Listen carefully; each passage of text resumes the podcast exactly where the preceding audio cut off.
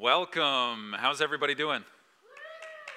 Well, that, that was a great, great news broadcast right there. That was really cool. That highlight video, the drone footage, how cool was that? And Steve's karate demonstration in slow motion. Did you see that? I thought that was really good. Really good. We're going to be in John chapter 11 this morning if you want to turn there. We're going to have it up here on the screen as well, but we're in John chapter 11. We've started a brand new sermon series that we are calling The End of the Beginning. How many know just because it looks like the end doesn't mean it's the end? Have you ever seen that in your life? You might feel like you're at the end of your rope, but it was just the beginning of the next phase, the next story, a new testimony of what God has done in your life. We're talking about Jesus' final days of his earthly ministry as he comes towards the cross. And we're just a matter of days, a couple short weeks out from Jesus' death on the cross in our place. So we're getting into the Passion Week where Jesus is on his way to Jerusalem for the final time. And in John chapter 11, we see Mary and Martha have the worst week of their lives. Anybody remember the worst week of your life? Right? Where were you when you heard about the NS shootings? Or where were you when September 11th, right? You remember those moments, the worst moments in your life. Let me ask you this question. We'll start it with this. I rarely start out a sermon this heavy, but here's how we're going to start. Has God ever failed you? Has God ever failed to meet your expectations? You can respond if you'd like. Do you feel like God has ever let you down?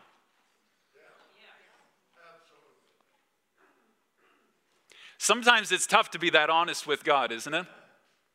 I don't know if, if your prayer life is as honest as some of the prayers that we see in Scripture in the book of Psalms. But man, there are people who cry out to God because they feel as if God has failed them. Has God ever failed you? John chapter 11. Let's look at verse 1 as we begin. Now, a certain man was ill, Lazarus of Bethany, the village of Mary and her sister Martha. Can you guys see the screen on this side? Is that working? All right. You can also check it out on the back if you need to. Back there, we've got a big screen. A certain man was ill. Now, you may remember the story of Mary and Martha, right? Good friends of Jesus. Jesus would often stay at their house. Martha would cook a meal. Mary would sit at Jesus' feet, listen to his teaching. Lazarus is their brother. Now, one story is that while Mary is sitting, listening to the teaching of Jesus, sitting at the feet of Jesus, Martha is complaining. Master, tell her to help me with the meal, with the chores, with the housework. You get to see the differences in their personality really quick, don't you? Martha is like the she's the household manager, right? She gets stuff done. She says what needs to be said. She takes care of business. She's all about form and function. Now, Mary, on the other hand, look at verse 2. It was Mary who anointed the Lord with ointment and wiped his feet with her hair. Do you remember this story? It takes place just in the next chapter, whose brother Lazarus was ill. Now, if you read that story, what does Mary do? What does she pour on the feet of Jesus? Do you remember? The oil, the nard, I think some versions say. It's like this costly ointment. And in the conversation later on, they figure out that that ointment probably cost a year's salary. Can you imagine? One year's income into this ointment, and Mary just dumped it. and Judas Iscariot, one of the disciples who's concerned about money because he's in charge of the money bag and he would steal from it, says, Why did you just waste this? We could have sold it and given the money to the poor. That's not really where his heart was at. His heart was on the money. But that's Mary. She's dramatic. She's emotional. She just pours it all out. She's empathetic. She's relational. Do you see the difference between Martha and Mary? Let me point this out. I say all that just to say this who you are is who you will be on the tough days. Do you realize that? The habits that you form on the good days are the habits you're going to have on your hard days. Do you realize that when the trial hits, it doesn't necessarily mean that this maturity and courage and fortitude is just going to hit you like a wall? It means that who you are on the good days is often how you'll act and the habits and the practices you have on your worst days. Have you heard the illustration of a tube of toothpaste? You squeeze a tube of toothpaste, and what comes out? Toothpaste, right? Whatever's on the inside is going to come out. You ever grab the tea bag and put it in the hot water? and none of the contents leak out? No, it's designed to leak out whatever is inside that tea bag. It's in the difficult days, under pressure, when we figure out what's really on the inside. Mary and Martha are about to have the toughest week of their lives, and their daily habits and practices and personalities, who they are on the good days, is going to shine out in the worst week of their life. And we're going to see glimpses of their personalities come through. Look at verse 3. So the sisters send word to Jesus, saying, Lord, he whom you love is ill. I love that title right there. Lazarus, their brother, Jesus' friend, he's sick to the point of death. So they send word to Jesus. Of course, Jesus, the one who loves Lazarus, should be the one to find out first if he's sick, right?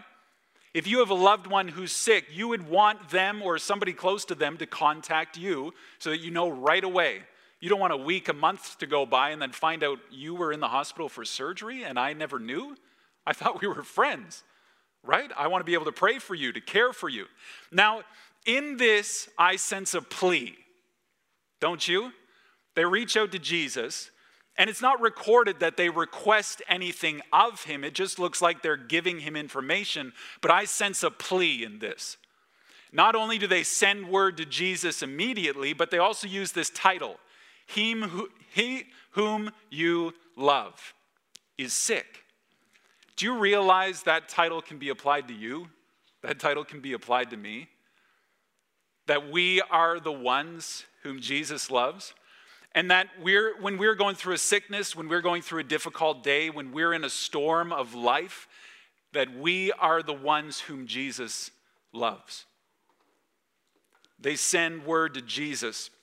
They're obviously sending news in hope and expectation that he's going to respond, he's going to do something. Do you ever tell God how he ought to love you?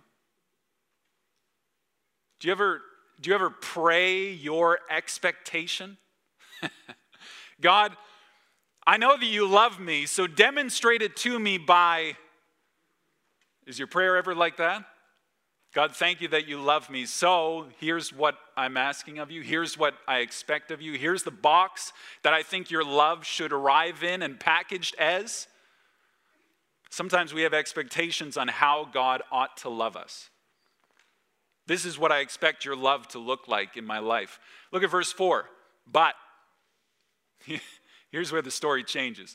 When Jesus heard it, he said, This illness doesn't lead to death. Praise God. The story's turned around, right? This illness does not lead to death. Spoiler alert Lazarus dies, okay?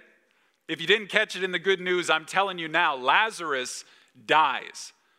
But Jesus says this illness does not lead to death. We're going to have to talk about that. It's for the glory of God, so that the Son of God may be glorified through it. This illness does not lead to death. Lazarus is going to die. Like so dead, his body is stinking and decaying. Like so dead, he's buried in the tomb for four days, dead. Okay? He's really literally going to die. So, what is Jesus saying? I think it all hinges on these words right here. It doesn't lead to death. Do you know that death is not the final destination for the believer?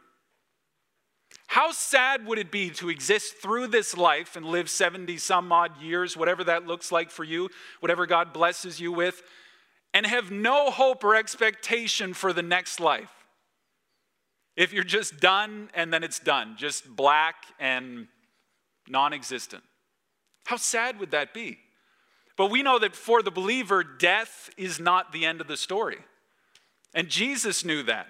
Jesus is going to illustrate it through this story that death is not the end. It's not the goal, it's not the outcome, it's not the final destination. For Lazarus, it would be a stop on his journey, but it's not going to be the end of his journey. And it's not going to be the end of journey for you and I if we know Jesus Christ as our Savior. Death is not the end. I want to point out two things pain and purpose. And those two should always go together, right? Have you ever experienced pain without a purpose?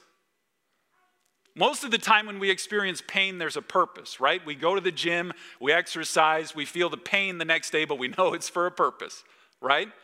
You take your kids to the doctors and they get the pain of that needle, but you encourage them this is for a purpose. This is for your health. Pain with a purpose. Do you know what the purpose always is? I love black and white. I love clarity. I love simplicity. So let me make this as simple as I can possibly make it. The purpose is always the glory of God. The purpose is always the glory of God. In everything, all of creation is for the glory of God. This facility, this community, these people, the songs we sing, the word we're going to preach, your job, your schedule, your days, all of it is for the glory of God. Can we make it any more simple than that? Why do I need to wake up this morning? Because the glory of God. What am I living this day for? Well, you're living it for the glory of God. Why am I facing the awkwardness of this conversation trying to tell this person about Jesus who I know is never going to respond, but I'm going to do it anyway in faith because the glory of God? The purpose in everything is the glory of God. So, what about pain? What about disappointment? What about suffering? Is it for the glory of God? That's what we want to dig into. Mary and Martha are facing the toughest week of their life. How is God going to be glorified through this? Look at verse 5. Now, this is the Jesus I know right here. Jesus loved Martha and her sister and Lazarus. Do you know Jesus loves you? Don't ever question that. But then verse 6 kind of hits like a ton of bricks, doesn't it? Look at verse 6. Jesus loved Martha and her sister and Lazarus, so when he heard that Lazarus was ill, he stayed two days longer in the place where he was. Let's try and read that with a positive spin. Can we do that? Jesus loved them, so he.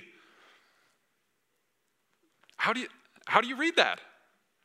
Jesus loved them, so he didn't show up when they needed him. Jesus loved his friend who was sick and in the hospital and on his deathbed, so he just stayed where he was. Jesus loved them, so he stayed. Does this challenge your understanding of who Jesus is? You can be honest. I try and say that from the stage once in a while. We, we can be honest in church, can't we? We can tell the truth. We can actually say what our hearts are feeling. I struggle with that. Jesus loved them, so he stayed in the place where he was. Has there ever been a time when your loved one was sick and God didn't seem to show up when you asked? Has there ever been a time where, man, you were stuck at the end of your rope and you just needed God too, and He didn't? Has God ever failed to meet your expectations of how He should love you in a storm in life? He's failed my expectations. But I think the onus of that statement is our expectations, aren't they? How is Jesus going to show love to his friends when, because he loves them, he stays longer? Now, he doesn't give an apparent reason. Just think about this. They didn't have a cell phone, they didn't have email, so Mary and Martha probably sent a messenger to Jesus. Take word to Jesus. And that messenger goes, he travels 20 miles or whatever it was to get to Jesus and his disciples. He sends word and he returns. Maybe the next day, maybe two days, he comes back, but Jesus isn't with him. The disciples aren't with him. Mary and Martha are watching expectedly, and the messenger returns, but Jesus doesn't. And the messenger comes to Martha and says, Look, I got your message to Jesus. I made it clear. I told him the one whom you love is sick. I made sure he knew how sick Lazarus was, that Lazarus is on his deathbed, that he probably wouldn't be alive when we get back, so we have to hurry. You know what Jesus said? He said, This illness does not lead to death. And then he stayed where he was. He didn't come with me. Martha, Mary, I don't know if Jesus is going to come. How do you think they took that news? You know, I bet there are a ton of people out there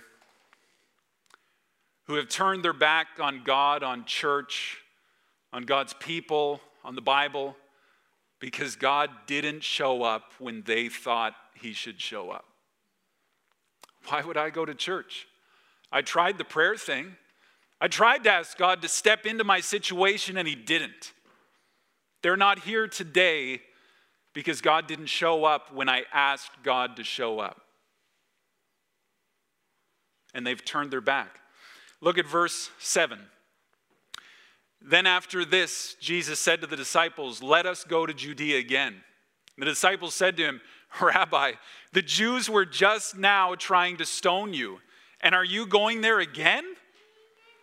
These people, Jesus, in case you missed it, they tried to kill you last time we were there, and they're always uttering death threats and trying to figure out how they're going to arrest you, and you want to go back?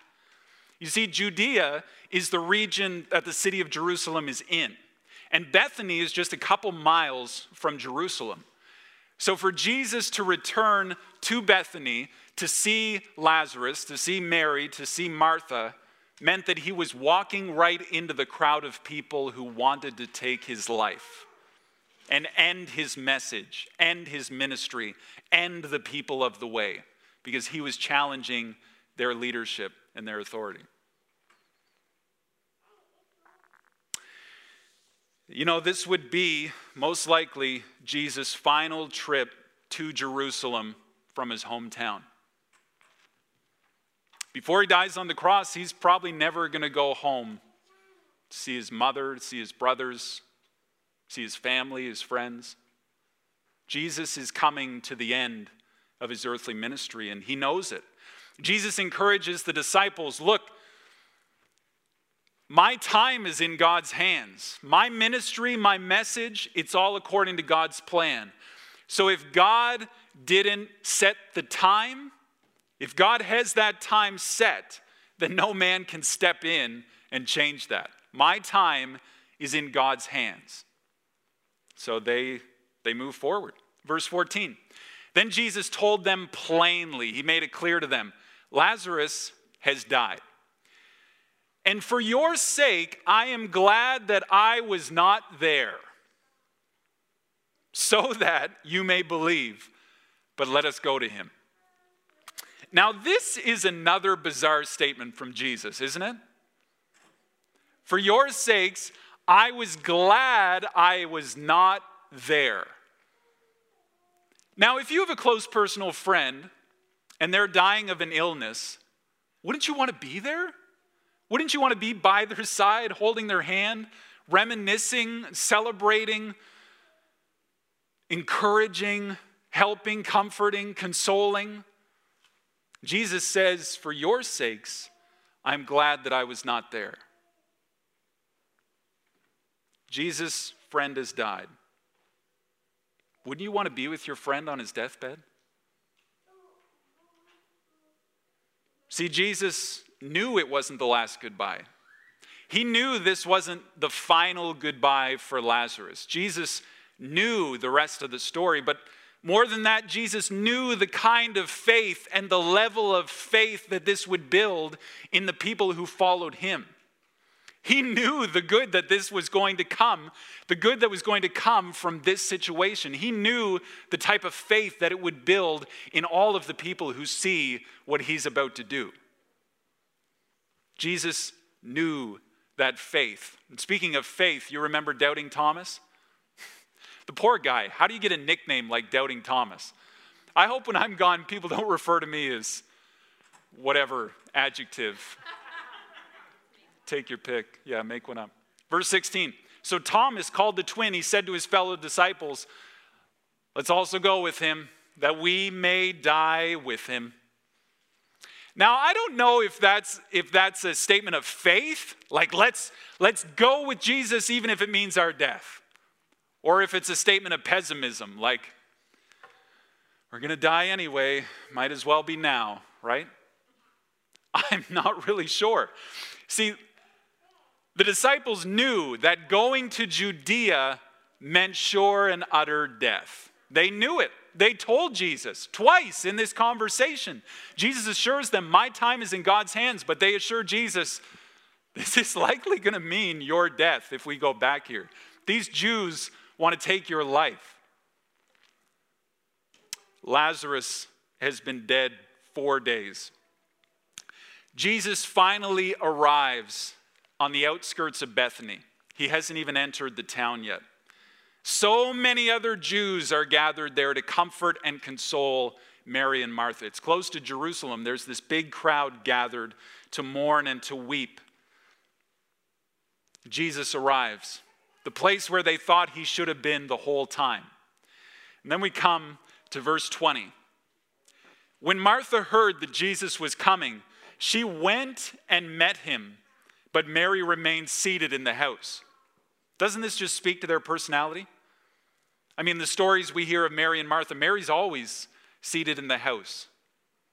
Maybe she's praying, maybe she's calling out, maybe she's weeping and crying. I can guarantee this poor girl is a mess because the next part says that she was likely a mess. But Martha is the one who wants to take care of the situation.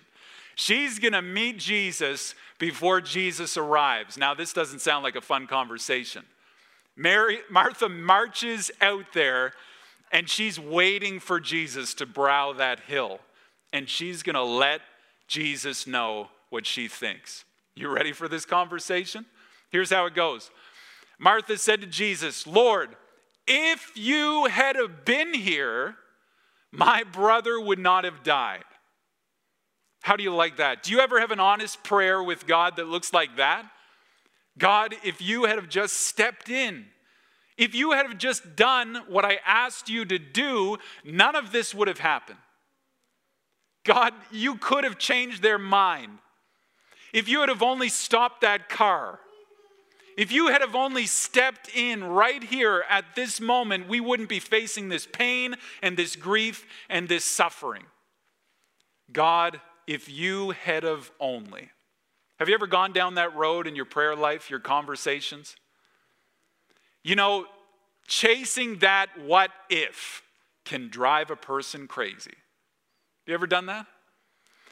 Um, I have somebody in my life who cared for somebody who is alcoholic. Every time they were drunk at the bar, every time they were drunk wherever around town, this person would go to where they were and made sure they got home safely. Night after night, weekend after weekend, tough conversation after tough conversation. Nothing was changing. So he gets the call one night I need a ride. I'm a mess. I can't make it home. I don't know how I got here. I'm sorry, I'm sorry, I'm sorry. And this person said, Not tonight. Enough. Enough's enough. Find your own way. So they got behind the wheel of their vehicle and they died in a car accident. you talk about what if? If I'd have just gone one more time, God, if you had just sent one more person, if you had have just stopped that car, we wouldn't be facing any of this. But you didn't. Martha says, Look, if you would have just showed up, when I asked you to show up. But you didn't. Now my brother's gone. Your friend's gone. Mary's brother is gone. He's been gone four days. Why didn't you come? But then I love this next verse. Have you read it yet? Verse 22. But even now I know. even in the midst of pain and heartache and suffering and all the questions of what if and why didn't you and why hasn't God responded the way I expect him to respond? Do you know what Lazarus' name means? I forgot to say this. Lazarus' name means the one who God helps. Martha's saying, Look, my brother totally expected you to show up, and now he's gone, and you didn't get a chance to say goodbye or do anything about it. But then she says, But even now, I know, even in the midst of my pain, whatever you ask from God, God will give you. That's the trial ground for faith, isn't it? In those tough and difficult circumstances, that's when our faith shines through. Even now, I know, in the midst of Martha's confusion with Jesus, the pain, the loss, Martha shows great faith. What does your faith say when it gets tested? When your toothpaste tube gets squeezed, what comes out the other side? I read this great verse in my devotions the other day. It's Proverbs chapter 24 and verse 10. It says, If you faint in the day of adversity, your strength is small. You know, I knew somebody once who claimed that they had a scholarship to Duke University to play basketball. Now, if you know anything about Duke University or college basketball, you'll know that's like the top of the top. And this person who made that claim, we invited them to come play basketball. Obviously, we want to see their skills.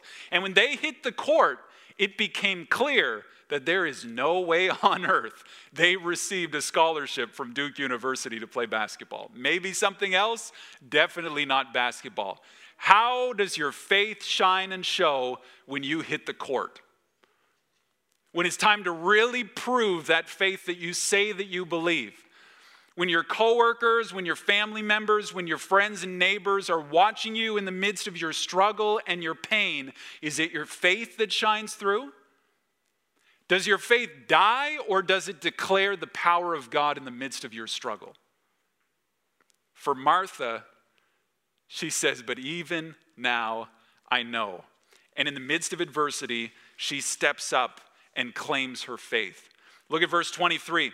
Jesus said to her, Your brother will rise again. Martha said to him, I know. There it is again. I know that he will rise again in the resurrection on the last day. This was a common understanding that the saints, one day after death, would be reunited with their Creator in heaven. We still believe that to this day. Death is not the end, but it's just the beginning of the next life, the real life. You see, this life is just a little blimp. Is it blip or blimp? Blimp is big, blip is little. I think it's blip. But in the book of James, it says your life's like a vapor. It's just a puff and then it's gone. You see, this life is like just a little appetizer to the main course for all of eternity. You see, every time we get to stand on the mountaintop and see the sunset, every time we sing a song that just grips our soul, every time we read words that transform our heart, we get these little glimpses of what life is going to be like for all eternity. I love what Jesus says in verse 25. This is his fifth I am statement in the Gospel of John. He makes seven of them, I believe it is. This is his fifth. Jesus said to her, I am the resurrection and the life. You see, Jesus doesn't just offer resurrection, he doesn't just offer life, he is resurrection and life. It's not just something that he gives, it's something who he is and he who abides in me will have life. He is the resurrection of the life. You remember when Moses was standing at the burning bush and he says, Who should I say sent me? And God says, Tell them, tell Pharaoh that I am has sent you. Now, Jesus is claiming that title. He's messianic claim right here I am the resurrection and the life. You remember he said, I'm the good shepherd. I am the living water. Last week we talked about how he said, I'm the bread of life. Now Jesus is saying, I am the resurrection and the life. It's not something that I just give, it's who I am. You see, society and pop culture leads you, how should I say this?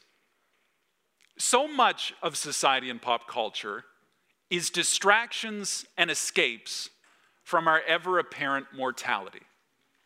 Have you realized that? When you scroll through social media, when you turn on the TV, almost everything you see is going to try and take your attention away from the fact that everybody dies. Have you noticed that? When I turn on the TV at night, I totally lose focus on that understanding that my life is temporary and it's just the doorway to the next. You see, each one of us is going to die, each and every one. Lazarus died. And if we consider the rest of the story, which isn't recorded, but we know Lazarus dies again, doesn't he? One day, Jesus raises Lazarus from the dead, but another day, Jesus doesn't. And Lazarus dies. Because preserving this life is not the end all be all, is it? We shouldn't just be living for this life. Real and everlasting life is in the next. The big question is Am I prepared for it? Look at the rest of verse 25. Jesus says, Whoever believes in me, though he die, yet shall he live. And everyone who lives and believes in me shall never die. And then he says, Do you believe this? Can I ask you that question today? Whether you're at home watching online or you're here in person, do you believe this? Is this something you truly believe? Or do you spend your days trying to avoid that thought that your life is coming to an end? Do you believe this? Jesus says, I am the resurrection and the life. There is no life apart from me. You remember last week, Peter said, Who else are we going to follow? You have the words of eternal life. Jesus is the only way, the truth, and the life. Do you believe this? And I would ask you, do you believe that? Have you made that personal decision to trust Christ as your Savior? Look at what Martha says. She said to him, Yes, Lord, I believe you are the Christ, the Son of God, who is coming into the world. If you want to make that decision today, and I would encourage you to really consider it, this is the most important decision that you will ever make. Do you believe that Jesus is life? You see, a lot of us have jumped into this thought process in society and pop culture that it's good versus bad. And there are good people and there are bad people. And the whole process of life is just to become one of those good people before life is over. But it's much worse than that. You're either dead or you're alive. You're not just bad or good, you're dead or you're alive. The Bible says that we are all dead in trespasses and sins. And it also says that Jesus is the only life. So if you need to make that decision today, you need to admit that, hey, I'm dead. I'm at the end of my rope. I'm stuck. There's nothing I can do for myself. There was nothing Lazarus could do to get out of that tomb. Lazarus' story is my story. I'm dead, helpless, and hopeless, and I need Jesus Christ to call me out of that grave. And then you need to believe that Jesus can actually do it, that he is who he says he is, that he is the resurrection and he is the life. And then the Bible says, those who call on the name of the Lord shall be saved. Just like Martha said, Yes, Lord, I believe. That's an active belief. That's faith. That's acting upon it. You need to make that decision for yourself if you have not already. Let's move on. Verse 33. Let me give you a little glimpse into what's taking place. Martha has this tough conversation with Jesus and she voices her complaints, but then comes to the point where she is going to exercise her faith. And then she sends word to Mary. Now, Mary runs to meet Jesus. The crowd is thinking Mary is going to weep at the tomb, so they run after her. So Mary arrives, the crowd arrives, Mary says the exact same thing Martha does. If you had have been here, my brother would not have died. And then look at the conversation Jesus has. First of all, look how Jesus responds emotionally. When Jesus saw her weeping and the Jews who had come with her also weeping, he was deeply moved in his spirit and greatly troubled. Have you ever been deeply moved in your spirit? You know, like when you get that phone call or you see that thing on the news and you just, it's just like pain on the inside, your stomach just twists into knots. Jesus is experiencing their pain. You see, maybe people have this idea that God is some deistic master clockmaker who set the hands of time in motion, and then he sits back with his arms folded and just watches it play out. But that's not the God that I see in Scripture. Jesus is actively involved and invested and experiencing the pain and the emotion that these people are under. And look at this verse. I've always loved this verse since I was the kid. The easiest one in the Bible to memorize, It's only two words. Jesus wept. Why do you think he wept? I think it was obviously partly the pain and suffering that Mary and Martha and all of these people who came to console them that they were going through, partly that his friend was dead, but Jesus knew the rest of the story, didn't he? He should be filled with excitement, with joy, with jubilee. Look at what I'm about to do. I'm about to take the suffering and make it into songs of praise. But instead, he weeps. See, I think that there was a part of Jesus that was so broken and distraught over the disbelief of these people who he came to die to save. You see, it always comes back to faith. This whole chapter is about faith. Do you believe? Do you believe that I can do this? Yes, Lord, I believe. It all hinges on faith.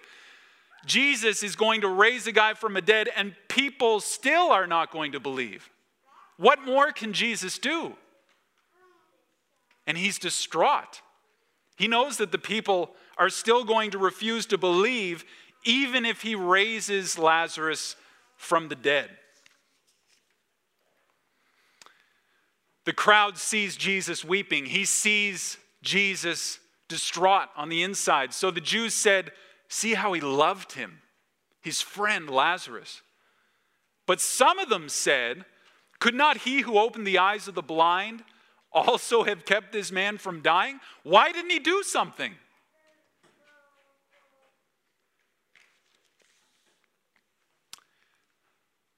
Let's read the rest of the story. You ready? We got to close it off. We've, all, we've already talked about what's going to happen, but let's dig into the details here. Jesus, deeply moved again, he comes to the tomb. It was a cave, and a stone lay against it. Is that a familiar picture? We're going to dig into it in a few weeks' time. It was a cave, and a stone lay against it. Jesus said, Take away the stone. Martha, the sister of the dead man, I love how it uses that title, the sister of the dead man said to him, Lord, by this time there will be an odor, for he has been dead four days. Do you really want the stink to come out of the cave?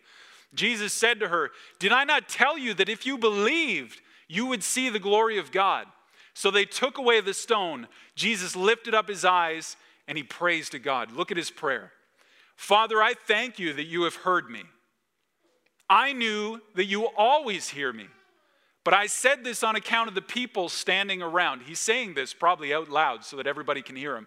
I said this on account of all these people standing around that they may believe that you sent me. That's the purpose of this whole story faith.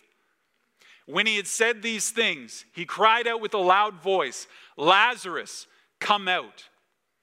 The man who had died came out. Just imagine seeing this his hands and his feet bound with linen strips. So, did he like hop out like a Veggie Tales character? His hands and feet bound with linen strips, and his face is wrapped with a cloth. I appreciate you all for bringing your, your uh, sermon illustrations today. That's great. Face was wrapped with a cloth. Jesus said to them, Unbind him and let him go. You know, Jesus is the only one who can look death in the face and say, Let him go. Isn't that great? Jesus cried out, Let him go. And the grave clothes, the bonds, the stone, and death itself released its grip on Jesus' friend Lazarus. And it was not the end of the story for Lazarus. It was the beginning of a new story that I'm sure he told everyone everywhere he went. Did you hear about the time? Yes, Lazarus, you've told me 25 times you were dead. Jesus showed up. Now you're alive. What was heaven like? Tell me all about it. Then they get into those arguments. But think about this it was the start of his new and real life when Jesus called him out of the grave and he began new again. Lazarus' story is your story, and it's my story. We were the ones who were dead in our sins, stuck behind that stone in a grave, and Jesus sends out an invitation Josh, come forth. Come out of the grave. Sin and death has no hold on you. Through faith, you can receive my resurrection life and you can walk out of the grave into eternal life. Have you made that decision? Here's the rest of the story. Did you know there was a rest of the story? I think I've said that three times now, but there's more to the story. We're going to finish with this. Do you realize that unsealing Lazarus' fate meant that Jesus sealed his own? We've hinted at it as we've gone, but look at verse 45. Many of the Jews, therefore, who had come with Mary had seen what he did, and they believed in him. That's the outcome that this situation was meant to see. But some of them went to the Pharisees, and they told them what Jesus had done. Remember, we're just two miles outside of Jerusalem. They go to the religious leaders, the religious authority, and say, You'll never guess what Jesus did this time. The religious authorities, they have a conversation. They say this Look, if Jesus keeps doing what he's doing, everybody's going to believe in him, and there's going to be no way that we can stop him. We have to do something now. Every time that Jesus is with Lazarus from this day forward, it's this picture of Jesus' power over the man who was once dead, his power over death. You read into chapter 12, they're dining and having a meal together, and the people are watching. There's the guy who died, and Jesus raised him back to life. The religious leaders say if he keeps doing this stuff, everybody's going to believe in him. We won't be able to stop him, so we need to stop him now. Verse 53 So from that day on, they made plans to put him to death. You see, to that point, they just wanted to arrest him. Now they're talking about putting him to death. Verse 54 Jesus therefore no longer walked openly among the Jews. For Jesus to unseal Lazarus' fate meant that Jesus sealed his own. From that day forward, he was a man wanted. And as we're going to see, as we know, Jesus died on that cross. He took the death, the pain, the suffering that Mary and Martha and Lazarus had all experienced, but he also took the death and pain of suffering of the entire world and he put it on his shoulders and he took it to the cross. Just a few short weeks from this story, he's going to do that. Jesus took Lazarus' place in order to free Lazarus from the grave. And Lazarus' story is your story and it's my story. In order for Jesus to call me out of that grave, the grip of sin and death, he had to take my place in the bonds of sin and death on the cross and in the grave. Jesus is our substitutionary, vicarious sacrifice. He died in our place. That was the death that we should have experienced, but Jesus took it on himself. And today, if the Holy Spirit is convicting your heart, and you need to receive the life and resurrection of Jesus Christ, don't put it off. The Bible says that today is the day of salvation. And look, if you're listening on Spotify or iTunes, or if you're watching on YouTube or Facebook and this video just caught you by surprise, I just want to say, would you take a moment and consider the death waits for no man and it's coming to all of us. But Jesus is the resurrection and the life. He's the only one that can look death in the face and say, Let go of him. He said that for me and he said that for you. Would you receive that invitation today?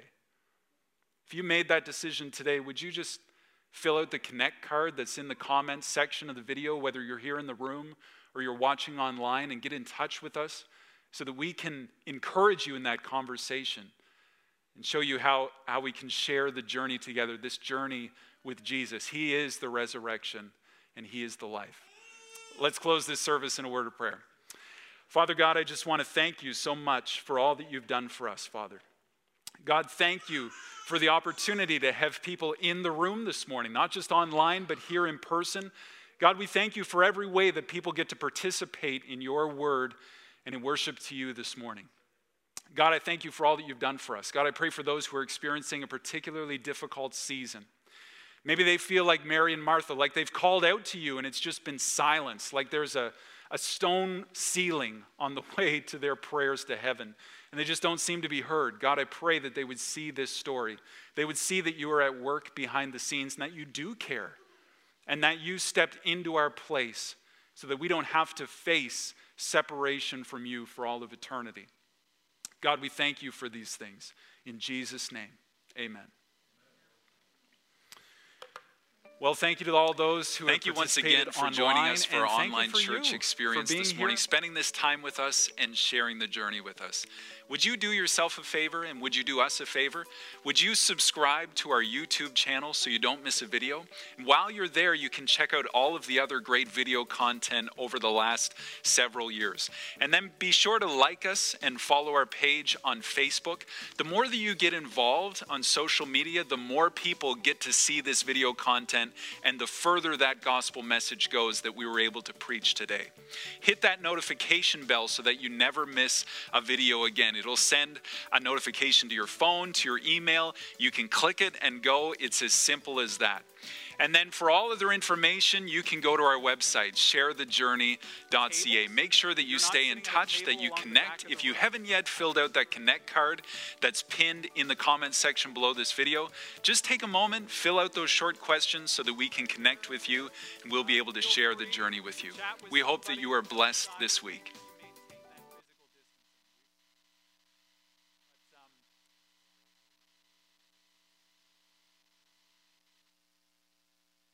They do see how we act in the parking lot. So, testimony, let's let the community know that we are not above the government. We are supporting our government.